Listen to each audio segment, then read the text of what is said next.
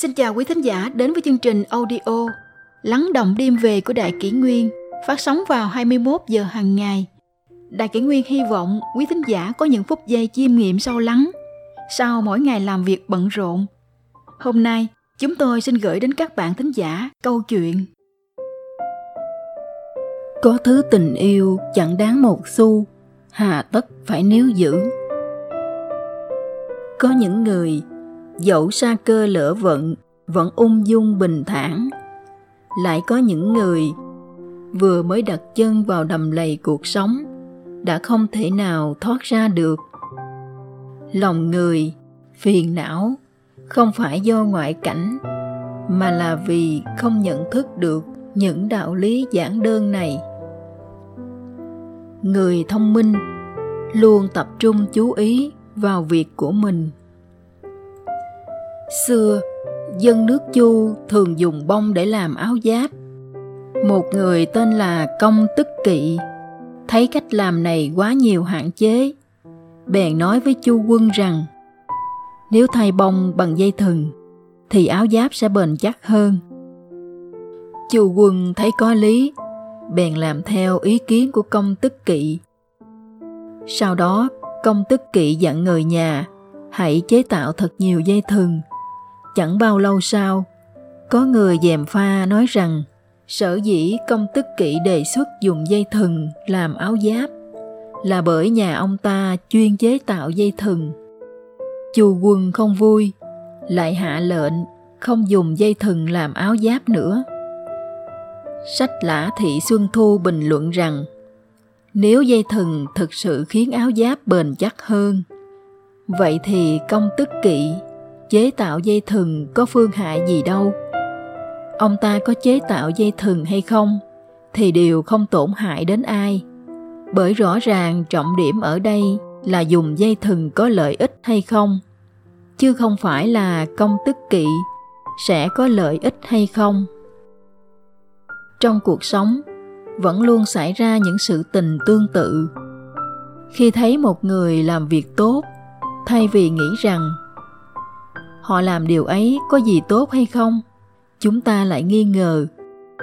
Anh ta làm như thế, nhất định là đang mưu cầu lợi ích cho bản thân rồi. Vì quá ghen tức, khi ai đó nhận được lợi ích, nên chúng ta chỉ tập trung sự chú ý lên thân người khác.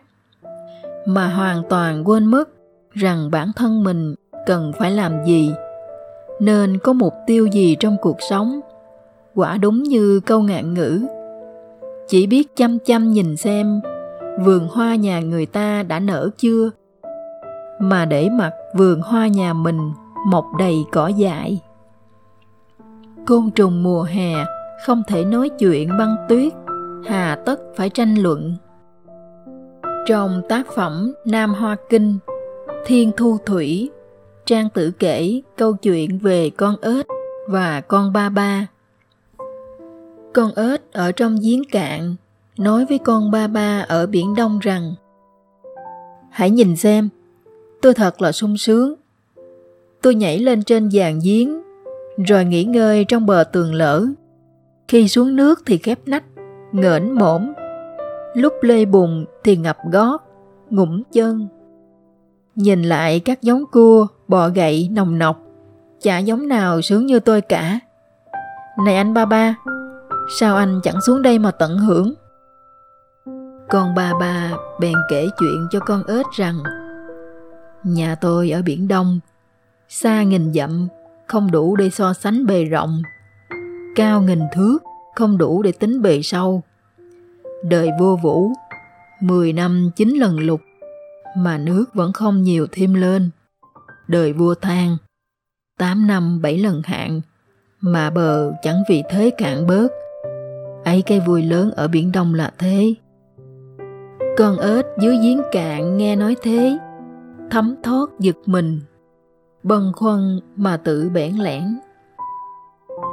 Con ếch kia ở dưới giếng cạn, nó chỉ coi chiếc giếng của mình là độc nhất. Nào hay rằng biển cả còn mênh mông và vĩ đại đến vô cùng. Tương tự như thế, con sâu kia chỉ sống qua ba tháng hè nó chỉ biết đến cái nóng nực, oi ả của mùa hạ.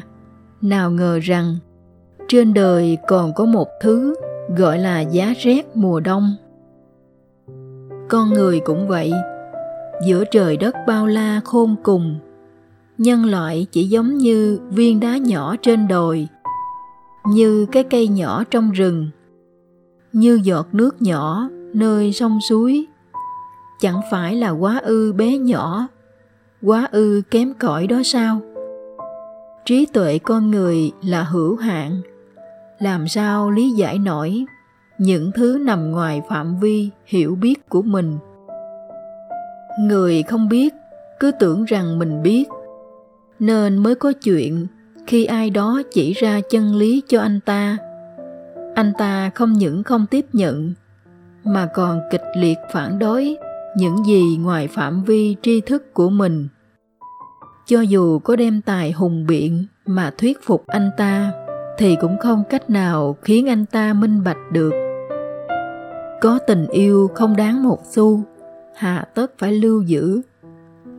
Xưa kia ở nước trịnh, liệt tử, sống rất nghèo khổ. Có khi đói khát, không có gì mà ăn uống. Có người nói với vua tử dương của nước trịnh rằng liệt tử là một người cao thượng. Nay ở nước của ngài mà phải bần cùng. Thì chẳng hóa ra nhà vua không biết quý chuộng người giỏi ư. Tử dương nghe nói vậy, bèn sai sứ giả đem đến cho liệt tử vài chục xe thóc.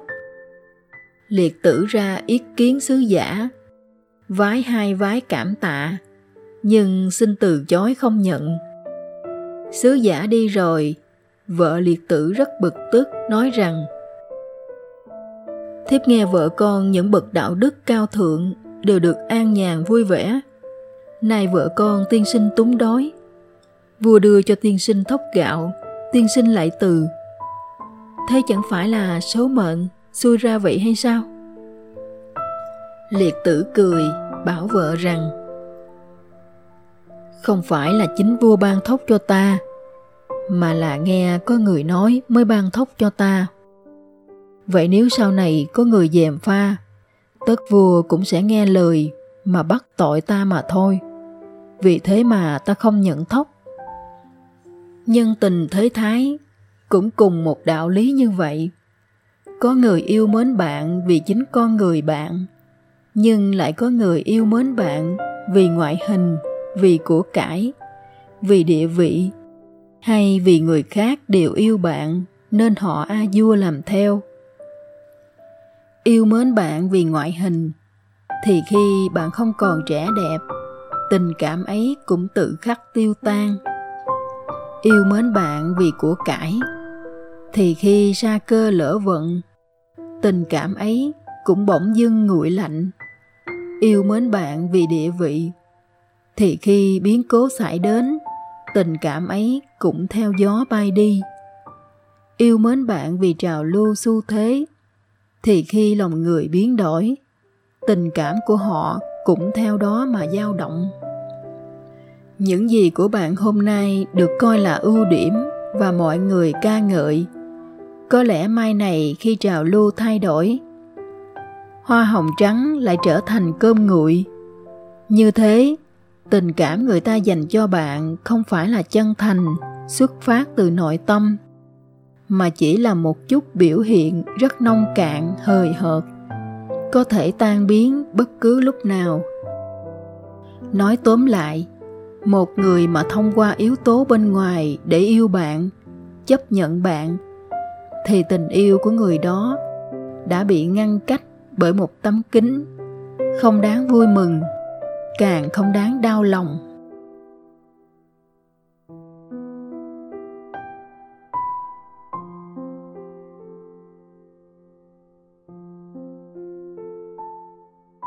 Tiếp theo chúng tôi xin gửi tới quý thính giả câu chuyện. Cuộc sống vô thường, đời người đa sắc. Hiểu được vô thường, sống ung dung. Nhân sinh tại thế, muôn nẻo đường đời. Người gặp vô số, việc có vô vàng. Nhưng có một điều chúng ta không muốn đón nhận, đó chính là sự vô thường. Vô thường là sự vĩnh hằng của thế gian. Biến đổi là điều thường trực của vạn vật. Nhân sinh cũng lại như thế. Thời gian như nước chảy qua cầu, được mất vô định, họa phúc vô căn. Vật đổi sao dời, hết thảy đều không ngừng biến hóa. Thế gian dẫu đẹp, con người cũng chẳng thể gắn bó được bền lâu.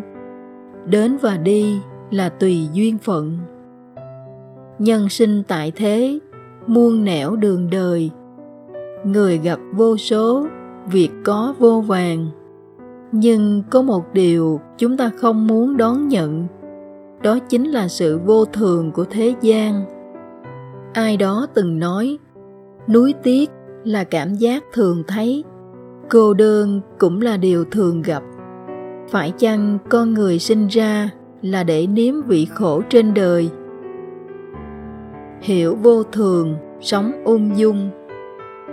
Trong hồng lâu mộng có ca khúc, hận vô thường trong đó có câu mừng vinh hoa đang tốt, hận vô thường đã đến. Cuộc sống cũng tương tự như vậy. Cho dù cả đời vinh hoa, nhưng họa phúc vô lường, sống chết vô định. Nay giàu, mai nghèo, chẳng thể biết ra sao. Thời xuân thu chiến quốc, ngô vương vì báo thù cho cha, mà đem quân tiêu diệt nước việt nhưng sau này ông lại đắm chìm trong hưởng thụ vinh hoa, sa đọa tử sắc, mà dẫn đến cảnh nước mất nhà tan, thân tàn danh bại. Cuối cùng phải tự sát dưới tay bại tướng của chính mình là việt vương câu tiễn. Nhân sinh vô thường, nào ai biết ngày mai sẽ ra sao? Việc gì đến, chuyện gì đi rất khó có thể lường trước được. Thời trẻ, hàng tính sống cảnh nghèo đói, tứ cố vô thân, không người tương trợ. Đến cái ăn cũng phải đi xin từng bữa. Một ngày, hàng tính bị tên đồ tể ức hiếp, bắt ông phải chịu nhục chui hán tuy nhiên, thế gian vạn sự xoay vần. Sau này hàng tính trở thành đại tướng quân oai phong lẫm liệt, hùng dũng phi thường. Còn tên đồ tể khi xưa từng ép hàng tính chui hán thì vẫn chỉ là một kẻ lưu manh. Gặp vô thường, tùy duyên mà định. Thuyền thuận gió im thì ít, mà ngược dòng nước chảy, gió đảo thuyền ngang lại nhiều. Và đó mới thực là cuộc sống. Vậy nên cứ tùy kỳ tự nhiên thản nhiên đối diện được mất sẽ giúp ta có được tháng ngày ung dung tự tại. Năm Tô Thức 43 tuổi, vì viết một bài thơ chỉ trích chính sách thuế muối của Vương An Thạch mà ông bị đi đày tới Hoàng Châu. Tuy vậy, chuỗi ngày lưu đày không hề làm ông nao núng. Ông sống trong một căn phòng nhỏ đơn sơ bên bờ sông. Không có tiền cũng chẳng có cơm ăn. Buộc phải tự mình cày ruộng, câu cá kiếm sống qua ngày. Vậy mà ông vẫn ung dung nhàn tản, vẫn ngày ngày ca hát, ngâm thơ. Trong thời gian ở Hoàng Châu, ông đã viết rất nhiều thi ca, mà sau này trở thành những tác phẩm nổi tiếng. Trong đó có những câu như, Khách lan bạc khỏi phiền viên ngoại, lệ nhà thơ ghi sổ tan bồng. Dẫu cuộc sống trắc trở long đong, tô thức vẫn làm được điều mà người bình thường không sao làm được. Nguy không sợ, được không vui, nhàn tản thông dong sống một đời ung dung tự tại. Con người sống trên đời, lấy vô thường làm bạn, nên sẽ có những lúc gặp chuyện không như ý. Hay có những điều suy nghĩ hoài mà chưa thấu tỏ. Tuy nhiên thời gian qua đi, tới một lúc nào đó, ta sẽ dần dần minh bạch, giật mình nhận ra rằng thì ra hết thảy đều là an bài tốt nhất. Đời vô thường mới đúng kiếp nhân sinh. Trong cuộc đời, không có ai mãi thành mà không bại. Sống như ý trọn vẹn trăm năm. Chuyện đời biến ảo luôn đến vào lúc ta không ngờ tới. Có khi đang vui lại phải buồn. Có khi đang rầu rĩ lại gặp cảnh hân hoan tất cả đều không sao đoán định được. Nếu có thể vững vàng đối diện với thực tại, đối diện với được mất, công danh lợi lộc đến và đi cứ thản nhiên đón nhận, ấy mới thực là người minh trí. Đời người tuy dài mà lại ngắn, trăm năm qua đi chỉ như cơn gió thoảng, yêu ghét vui buồn chức trọng quyền cao. Cuối cùng cũng chẳng khác nào mây bay khói tỏa. Sống ung dung đối diện vô thường. Không cầu danh cũng chẳng mong gì lợi. Bởi trên đời vạn sự tùy duyên.